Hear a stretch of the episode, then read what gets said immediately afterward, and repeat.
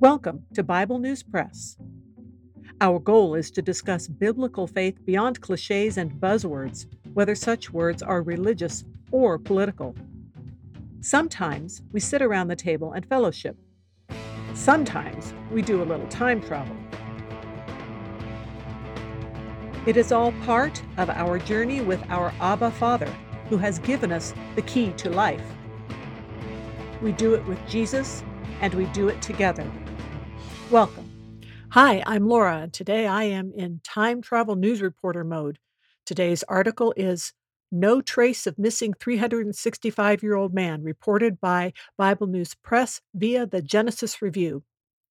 The search for a 365 year old man recently reported missing by his children has been called off. While there is no evidence of foul play, there is limited evidence of where he may have gone. Some have speculated about an alien abduction, but those who knew the man best say he had connections with a higher power that would have easily foiled any such attempt. Known as Enoch, the man had a sterling reputation, except for occasional complaints that he talked too much about God, acting like he knew him personally. Being a descendant of a long established family, he had many connections within the community. Many business associates say there was no other person they would rather have had contracts with. He leaves behind several sons and daughters, as well as grandchildren. His most well known son is Methuselah. His father, grandfather, great grandfather, great great grandfather, and great great great grandfather are also still living.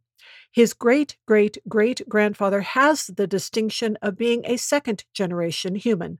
Longevity is well known among family members. If you have any information as to Enoch's fate, please contact a nearby family member. They should be easy to find. That is the Bible News Press segment for today, but not the end of our journey.